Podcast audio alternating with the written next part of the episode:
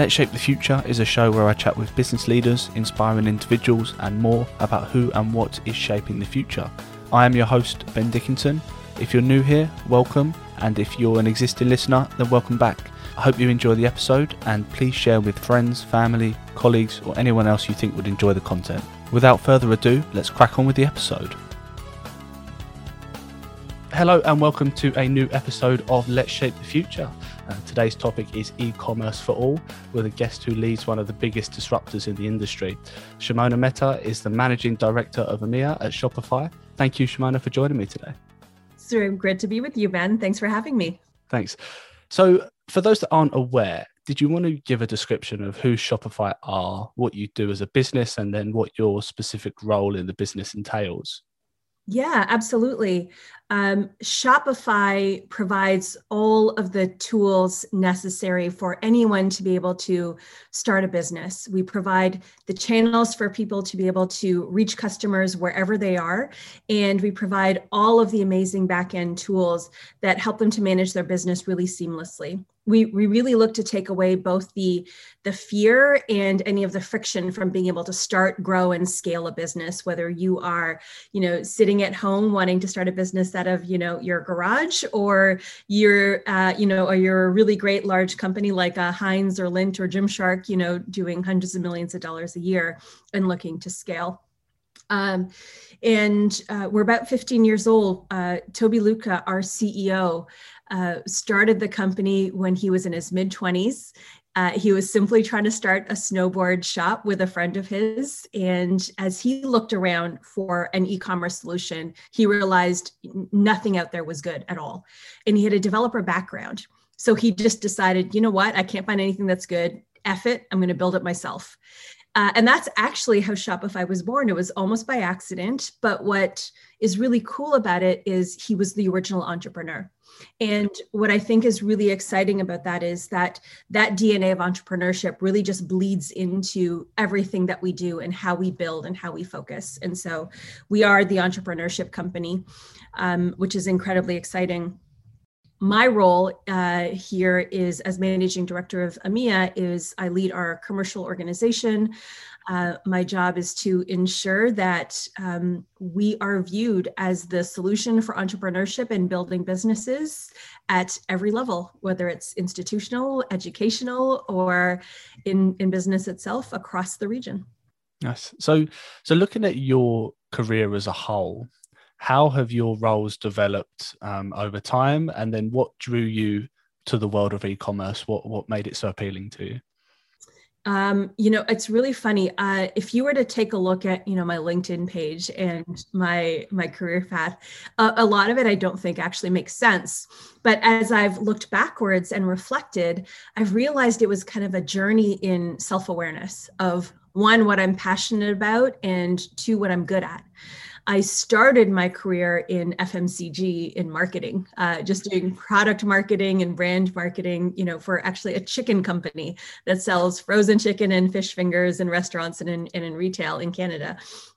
And uh, and so I originally thought that I would follow this, you know, kind of traditional marketing career path. But what I found really quickly in the roles that I was doing was, uh, one, I was getting bored very fast, mm-hmm.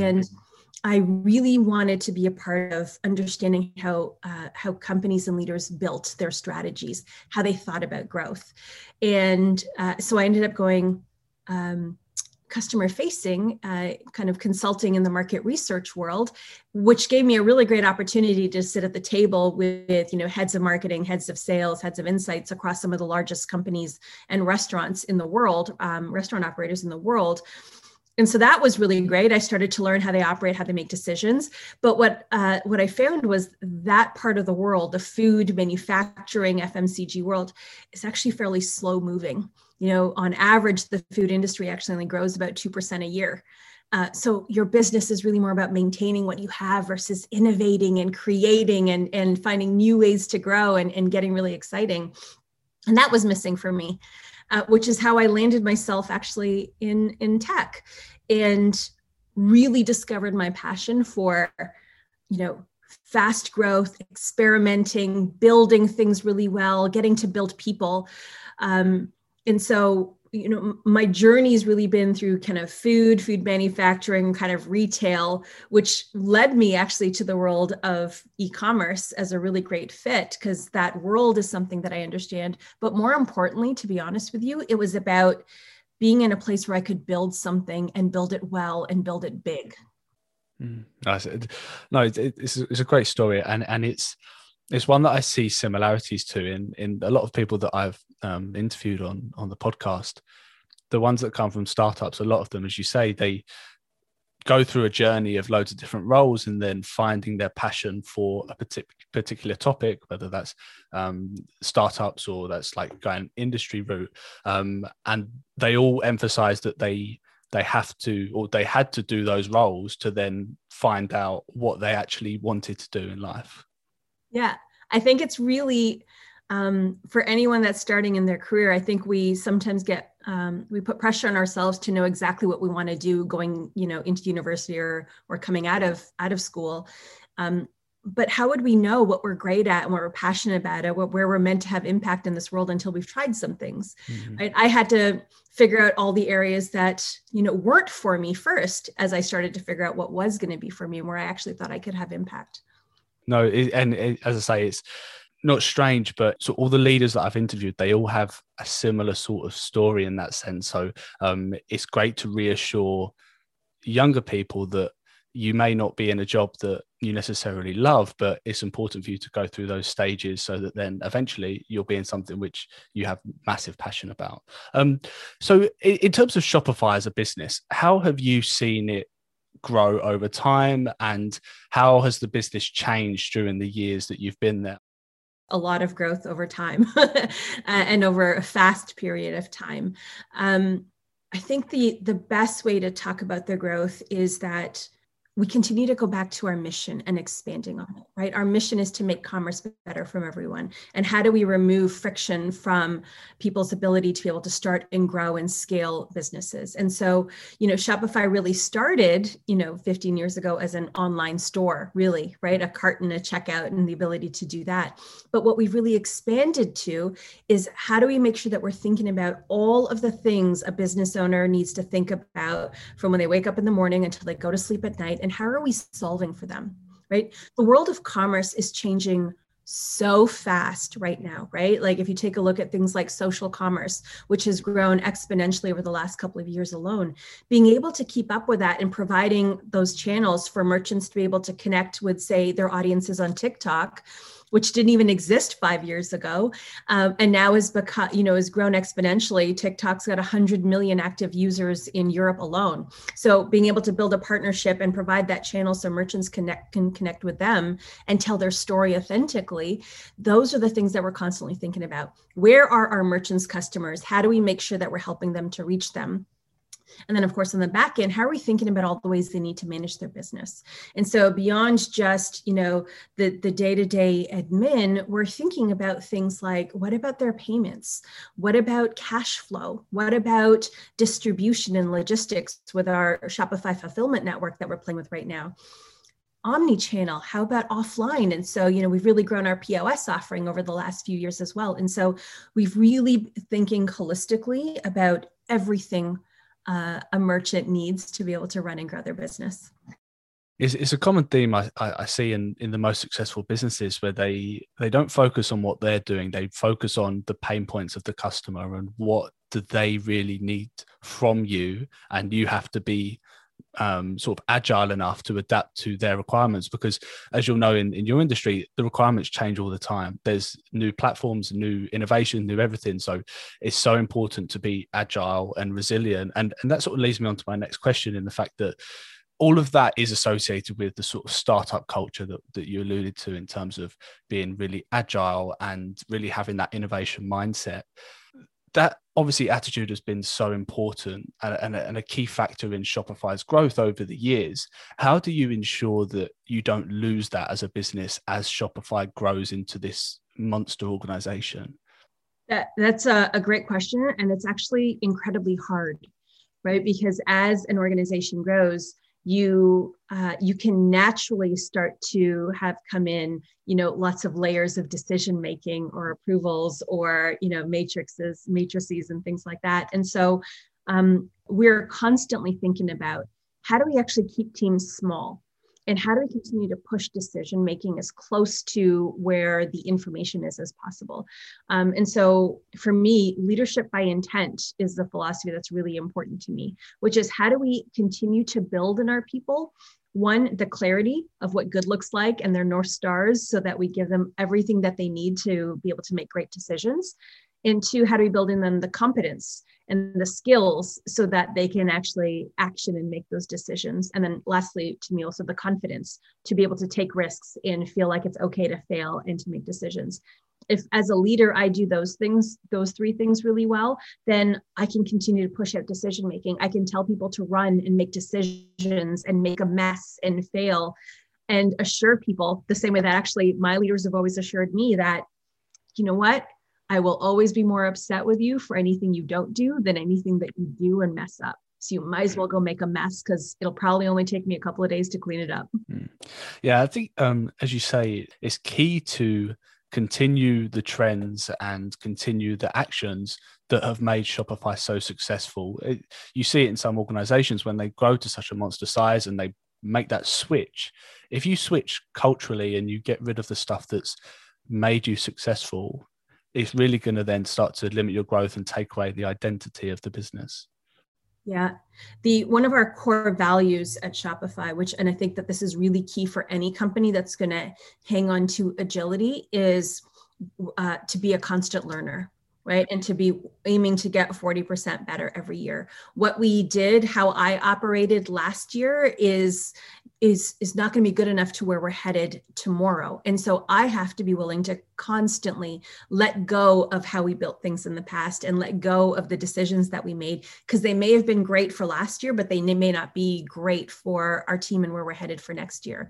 And so it's that ability to um, you know to let go of that sunk cost fallacy right? Just because we did something a certain way before doesn't mean that's going to scale us to something that got gets you to a hundred million dollars isn't going to get you to a billion dollars. And so you have to constantly be willing to evolve and rethink how you're building things. Um, and I think that's one of the keys to agility is uh, not being precious about how you've built anything or, or, or made any decisions. Mm. and constantly been thinking about what is the absolute right thing to do right now. And very often the right thing to do is the hard thing to do. And so it's those micro decisions of always choosing the hard thing to do is really what gets you to like moving the needle. Mm. no it's it's great to hear that this is the sort of attitude that a business needs to then be successful. And i think it really makes a company appealing for people to work for in terms of their ideas will be recognized. There's there's no boundaries to, to what they can achieve it and, and so on.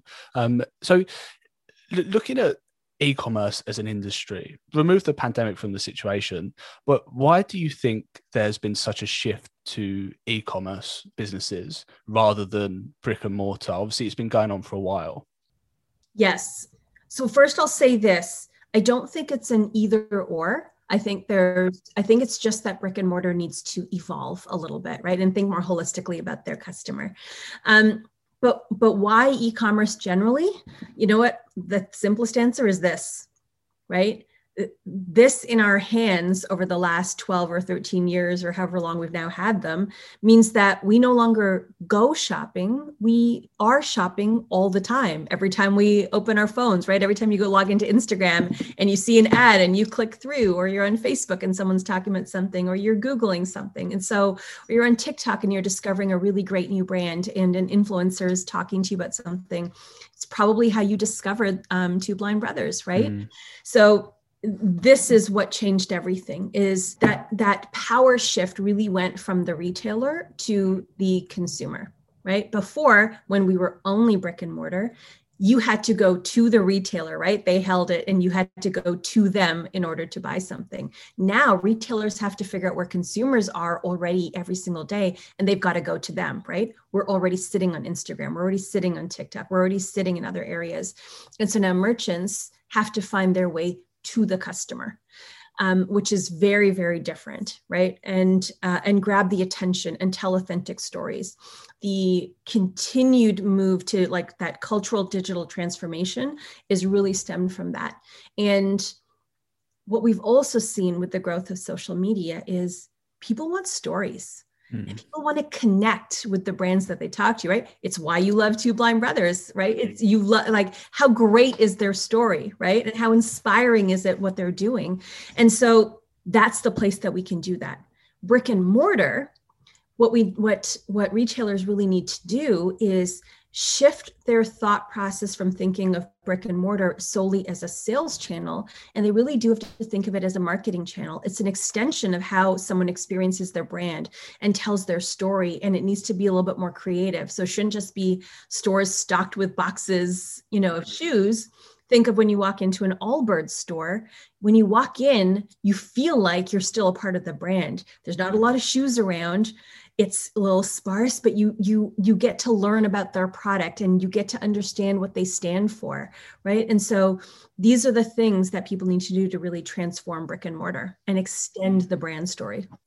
I think it's, it's a good point. And I, the, the way that i'd probably describe it is like going to a brick and mortar needs to become an experience rather than just going shopping. Like absolutely. one that springs to mind is like um the hollister. Like if you go into uh, the hollister store it's so different to all the others but it's it's all centered around their brand. So it's like surfers and it's dimmed lights and it's cool music and it's stuff like that. And the, the, the other side is with most shops people will look online before they go into the shop. A lot of the time, they know if they're going to go into a shop, they probably know what they're going to buy.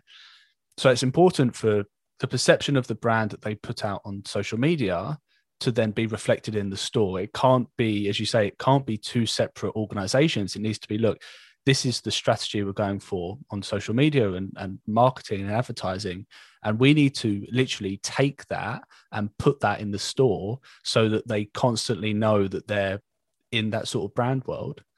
Absolutely. That's exactly it. And really, that's the fundamental idea around omni-channel, right? Which is to unify both your online and offline, offline through your backend. So you deeply understand your customer and you're extending the experience consistently wherever they are.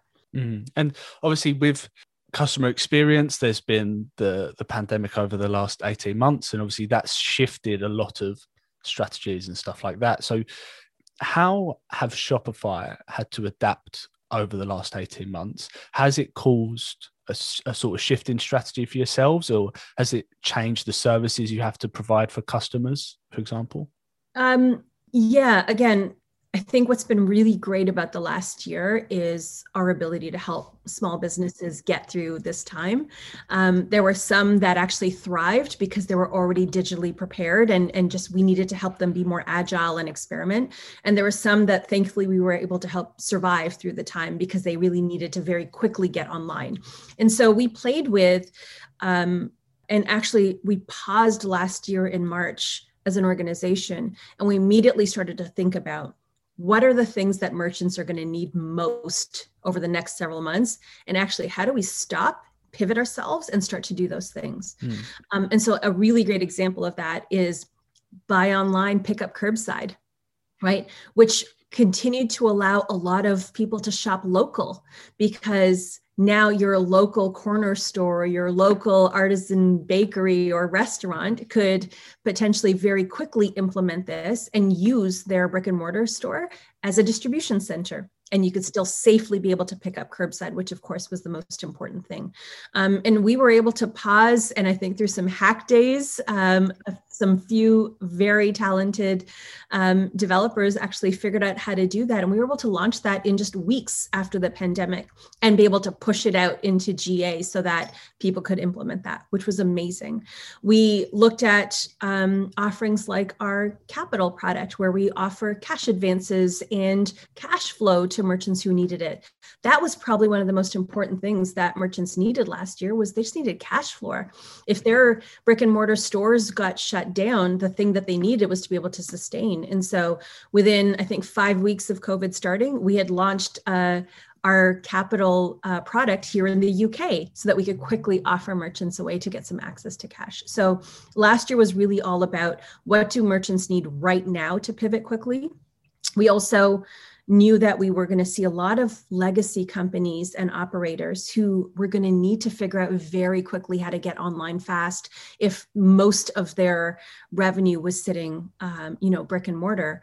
And so we actually you know partner with a lot of our ecosystem you know agencies digital agencies who who build uh, who build sites.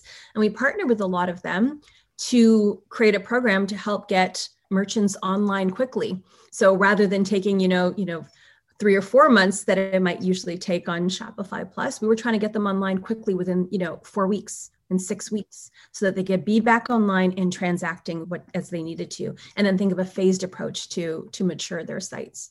So we did a lot last year. It was all focused on pivoting and just how do we help merchants get through this time Mm. I, as you say, I think the the key sort of buzzwords that we've got is agility and resilience in terms of, and and it's great to hear that local stores have been able to access, if anything, more customers than maybe they previously could have, but they've still got the facilities to operate um, as if they were were normally open. So, so t- to that point with small local businesses, so how important is it for for you as Shopify to enable not just big corporates, but anyone from their garage or from anything to launch an e-commerce store within a short period of time?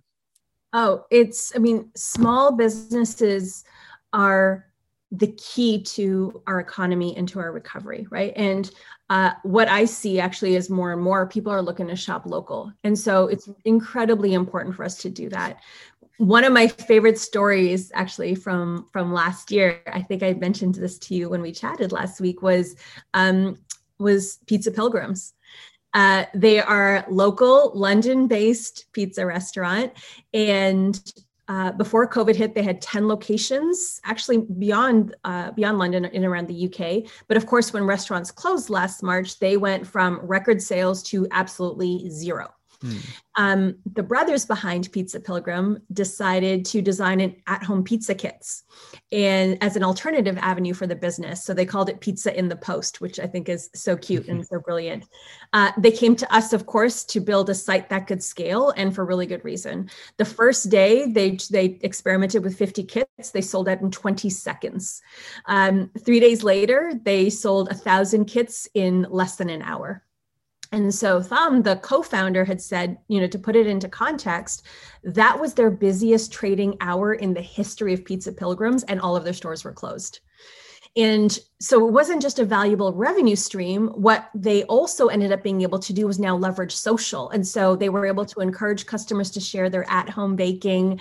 Um, and they would get three to 400 Instagram stories a day from pe- people wanting like their pizza making skills to get rated. So stores are closed, they're doing record sales, and they're building a connected online community.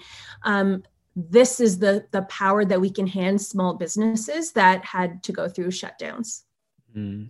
Yeah, no, it, it's an amazing story, and and I've seen a couple of those around it. Like there's a, um, I think it's called Mother Clucker. It's in it's in central London, and it's it's sort of like a a small sort of fried chicken place, and they were doing a similar thing where they would like you could basically make it at home. So they give you all of the ingredients. And and as you say if anything it's getting the customer closer to the business and it's building that relationship even without the business having to put together the product that they produce. It's, it's, it's, it's a crazy concept in terms of look, we as a business, we'll just give you the ingredients that we use to make stuff and you can do it at home and then share the experience together. And and, and no it, it's amazing to see. Um in terms of industry subsegments so have you seen a change in market segments grow over the pandemic? Like for example is there any industries that maybe were pretty much solely brick and mortar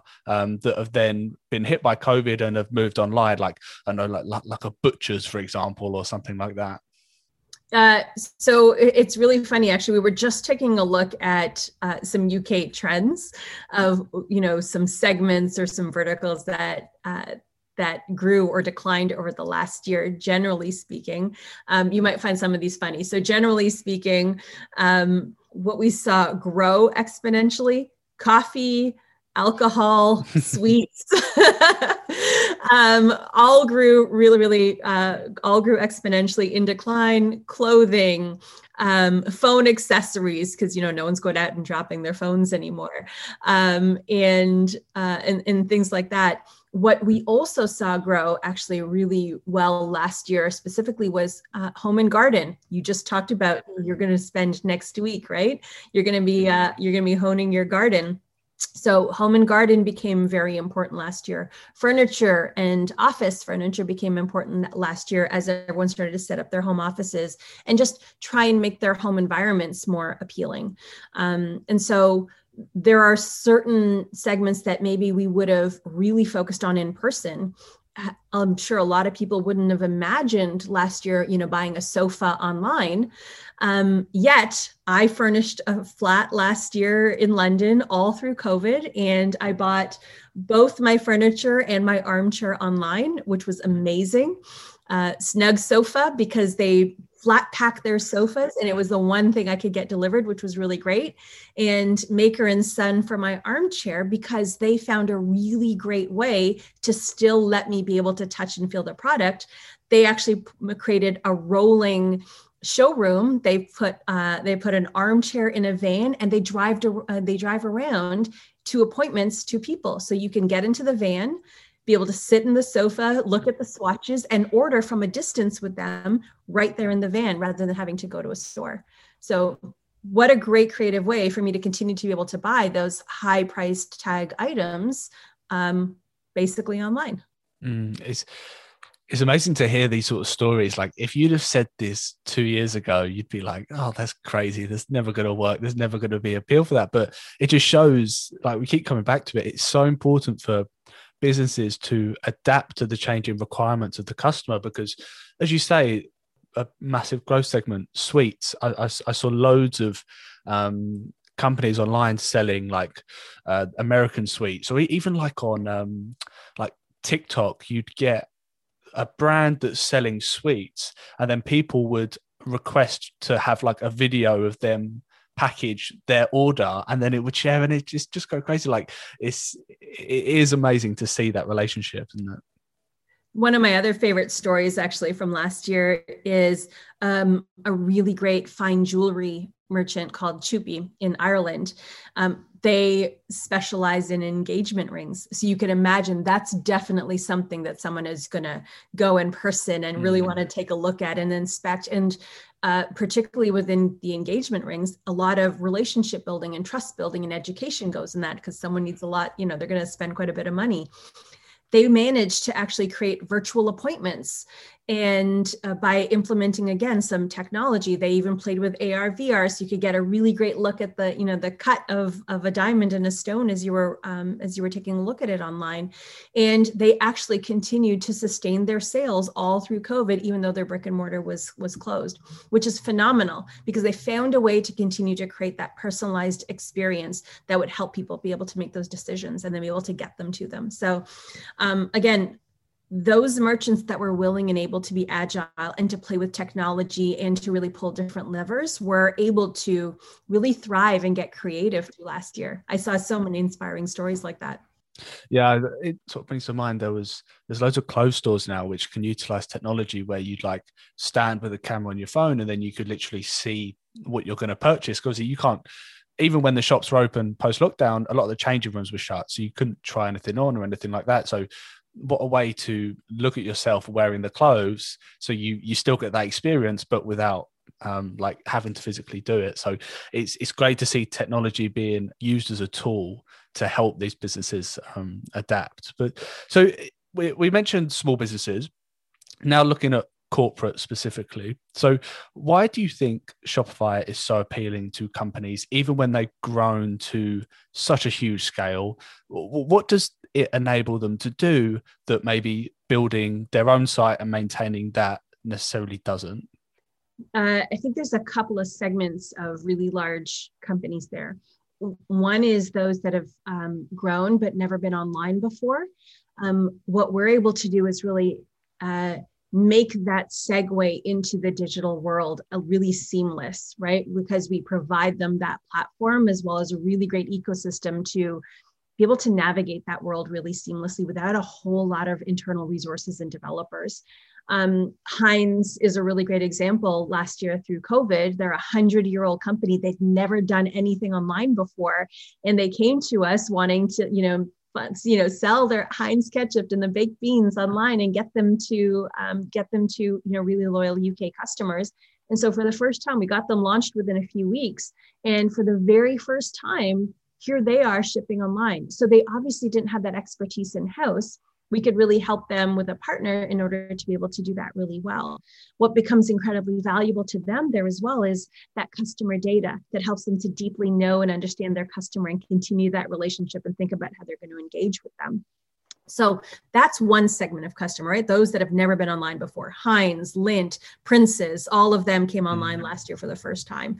Um, then you've got the other kind of customer, maybe who's grown in scale. They've had a digital presence, but where we're really able to help them is uh, is through the agility right that we can provide is a lot of other um, i think enterprise type platforms will require a lot of developer work mm-hmm. and we've really built Shopify and Shopify Plus as what I would almost call like the iOS of e-commerce. It's it's a platform, and what be what makes that so valuable is one the scalability that we've built it with, but the extensibility and the agility that we provide by having an incredibly huge developer and app ecosystem, right? And so, whatever your business model or need, or how you're going to continue to grow in the future, you're going to be able to plug and play and try different things so that you can then configure and extend to the needs of your growing business, right? And so, uh, a great example is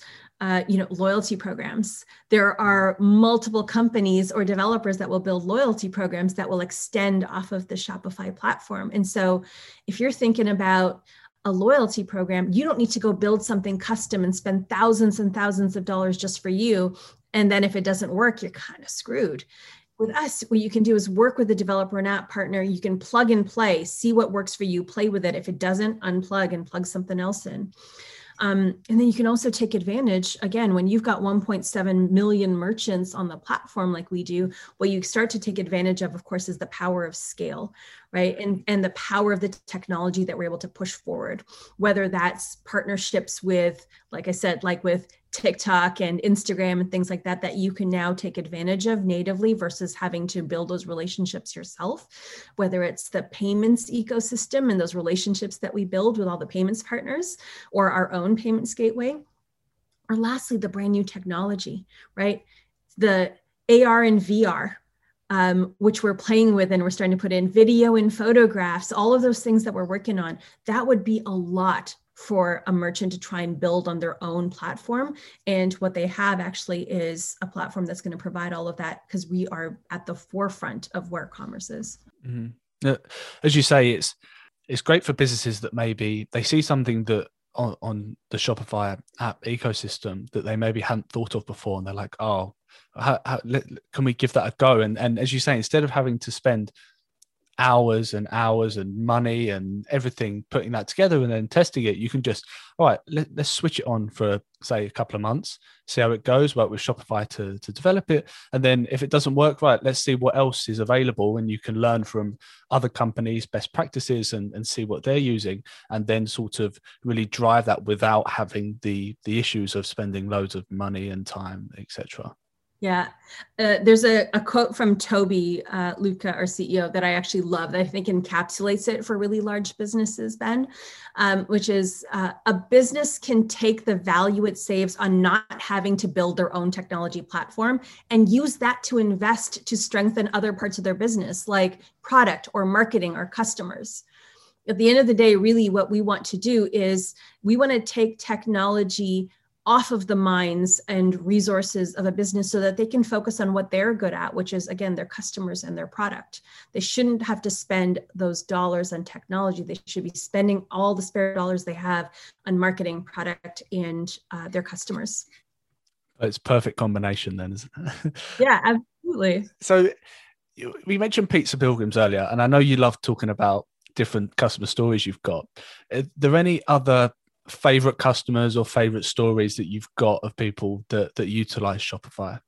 Yes, um, I've got a um, one or two. Uh, I did a LinkedIn Live, I think, or a Clubhouse recently with um, the founder of Phox Water, PHOX. They're based out of Scotland, uh, and they've built the world's first sustainable water filter, um, which is phenomenal. And last year, they did, uh, I think, close to 70% of their volume leading up to COVID was actually going through Amazon. They did, you know, really great volume going through Amazon. It was great for discoverability. However, when COVID hit, Amazon decided to focus solely on um, you know essential products and stop shipping everything else because they were focused. They deemed Phox non-essential, and so overnight. 70% of their revenue just went away. What I love is that they were able to, you know, they played with SEO, their SEO tools through their Shopify admin. They leveraged our TikTok partnership and started to, you know, create relationships. And they actually replaced all of that revenue within weeks.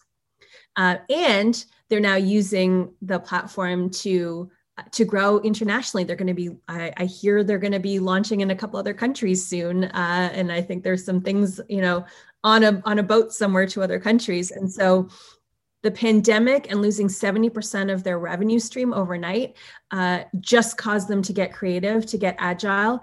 That potential disastrous moment actually turned into growth and innovation and scaling for them, which is amazing. No, it's it's a great story, and and you mentioned there about partnerships with with TikTok and Instagram and that sort of stuff. How important are social networks and other channels to the growth of Shopify moving forward?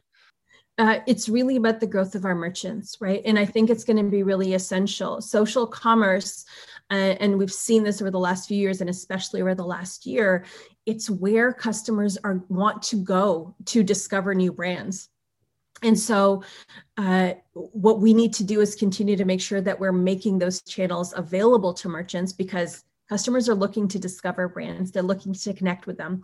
And the these social spaces are the right place to be able to tell your story authentically and people are looking to connect with brands whose stories they, they connect with gymshark's a really great example from you know they've done such a good job of building community right? You when you go to gymshark you understand what they stand for and they're not afraid to talk about it. Through covid they did such an incredible job of supporting personal trainers who were out of work as gyms closed and actually bringing them into their spaces to do you know trainings. If you take a look at their pages every single day you could see a different you know training from a personal trainer that they had brought into their space onto gymshark's instagram pages.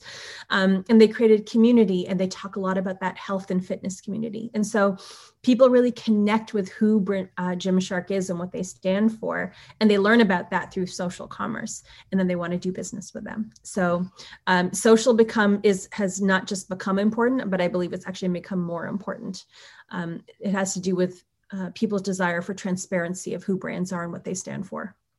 Yeah, no, I, I, I agree. I think there's there's there's two sides to it, isn't there? You get the transparency into what the brand stands for, but you also get transparency in how the brand operates in terms of like behind the scenes packaging orders like production lines how how you go from design you see the whole process in like a time lapse to, to final product and um TikTok, especially, I've seen the the growth in that over the last sort of um, eighteen months. As as I alluded to earlier, there's there's so many businesses that will package orders and just share them packaging the order, and it, it builds that trust between the customer and the brand, but it also then sort of makes more customers want to then purchase from the brand because they know that like the there's a human behind it. There's a human process. It's not like a machine. They're, they're real people who have a real connection with them. And that, that's real buying power for for the customer. It's, it's really what draws them to these small businesses rather than necessarily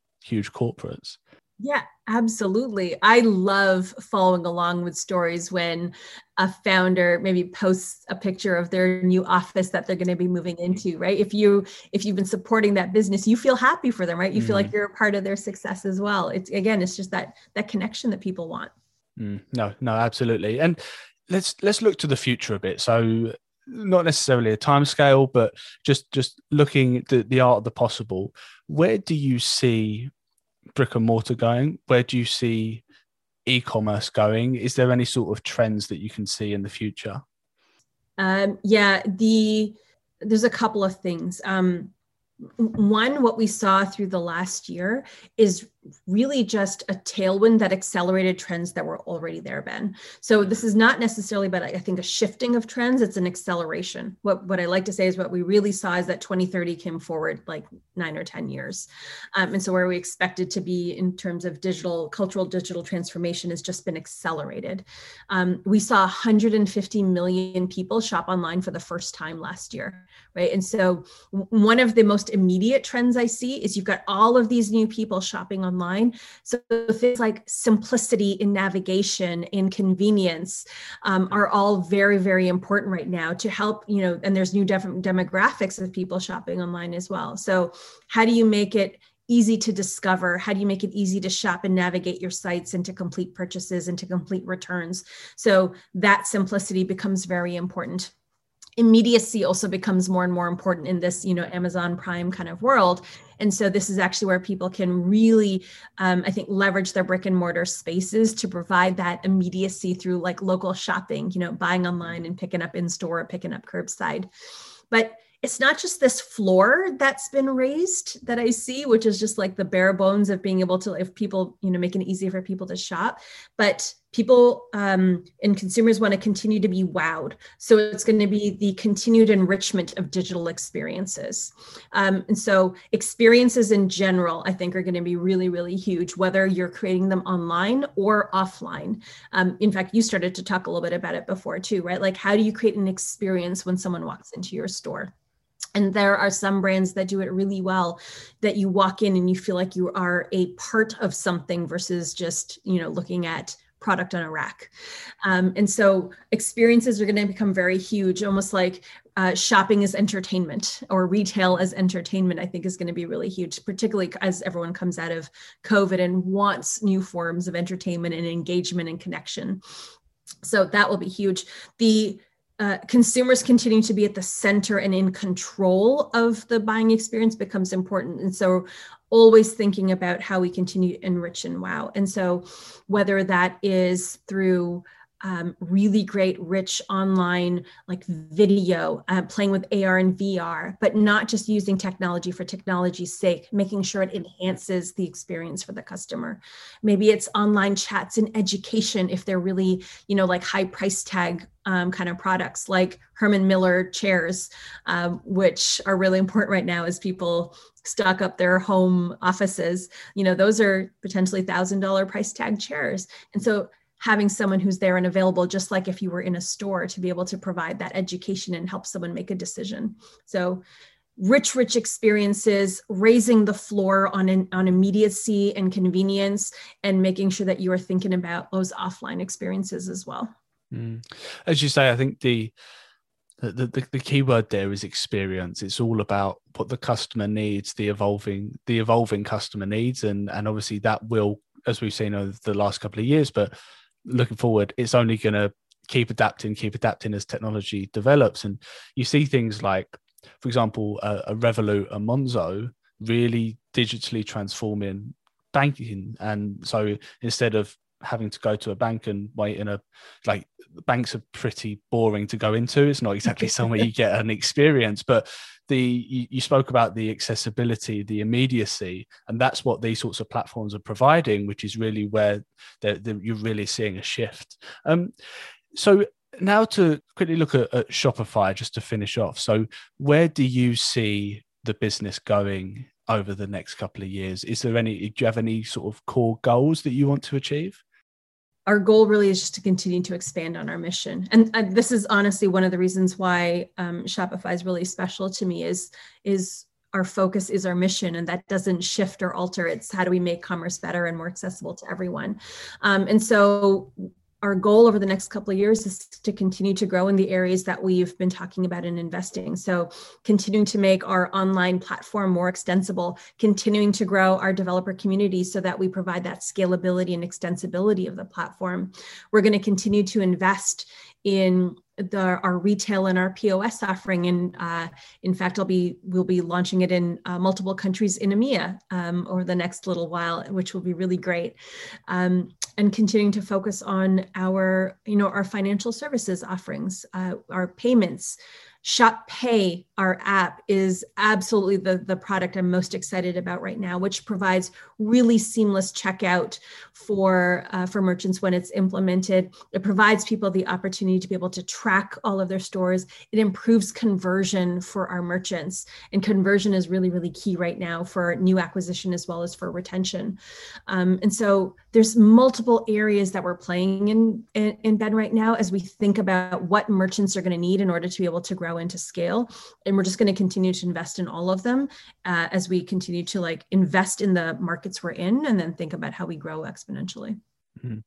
I think from, from what you just said, the, the, the future is exciting and the future is bright. I think at, at, Shopify. So no, I'm looking forward to seeing where you go. Um, yeah, Shimona, that, that's it from me. It's, it's been an absolute pleasure having you join me. Um, I've really really enjoyed the conversation. Um, I'm I'm really looking forward to seeing Shopify continue to take over the world of e-commerce. So so thank you so much for joining me. Thanks, Ben. This was fun, and thank you for having me. And that is the end of another great episode of Let's Shape the Future Season 2. We've got two episodes left before the end of the series. On next week's episode, we'll be joined by Jill Popelka, President of SAP SuccessFactors, um, which was a really, really great episode that I enjoyed a lot. So please keep an eye out for that. Um, as always, please leave a review if you enjoyed the content and share with friends, family, colleagues, or anyone else you think would enjoy it. Have a great week.